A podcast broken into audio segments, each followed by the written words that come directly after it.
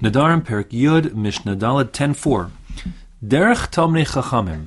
It was the way of Talmei Chachamim who want to make it their business to make sure that their daughters don't aren't nichshal, they don't stumble and violate inadvertently even Nadarim they undertook.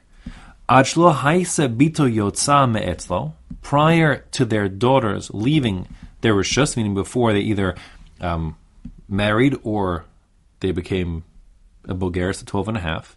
Omer La, for the Talmud Chacham to say to his daughter, Kol Nadarim Shenidart, whatever Nadarim you happen to have undertaken, even ones I never heard about and I don't know, because as you see from this Mishnah, that's not a requirement.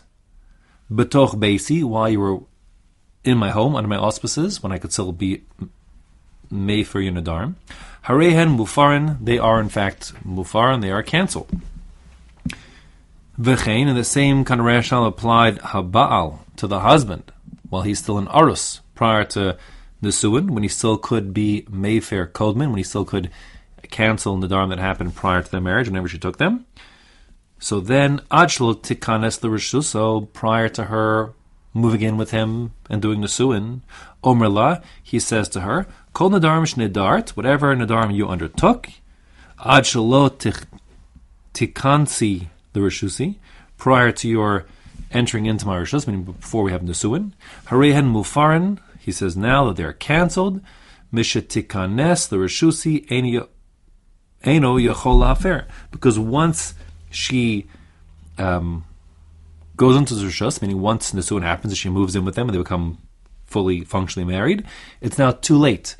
He, of course, can be made for any neder she takes in the future, but whenever the Dharmish took in the past, prior to their being Nisuin, prior to their marriage, he cannot ever cancel that point. And therefore, the Mishnah teaches us several chedushim. First of all, we learn that the window of time extends to the to this deadline, whatever the deadline is. In the case of a father, till she leaves Rishus as a Bulgaris or as a Nesua, and for a husband, till he, she enters Rishus Nesua, they're able to cancel the girl's Nadarim, even if they don't know what they are.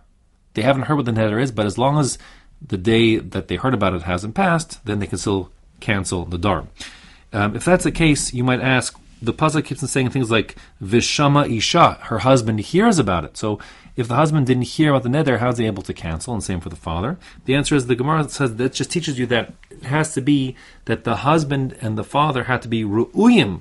They have to be able to hear nadarim, and they're not deaf. But if they are not deaf, they could cancel nadarim even though they didn't actually hear what the neder is.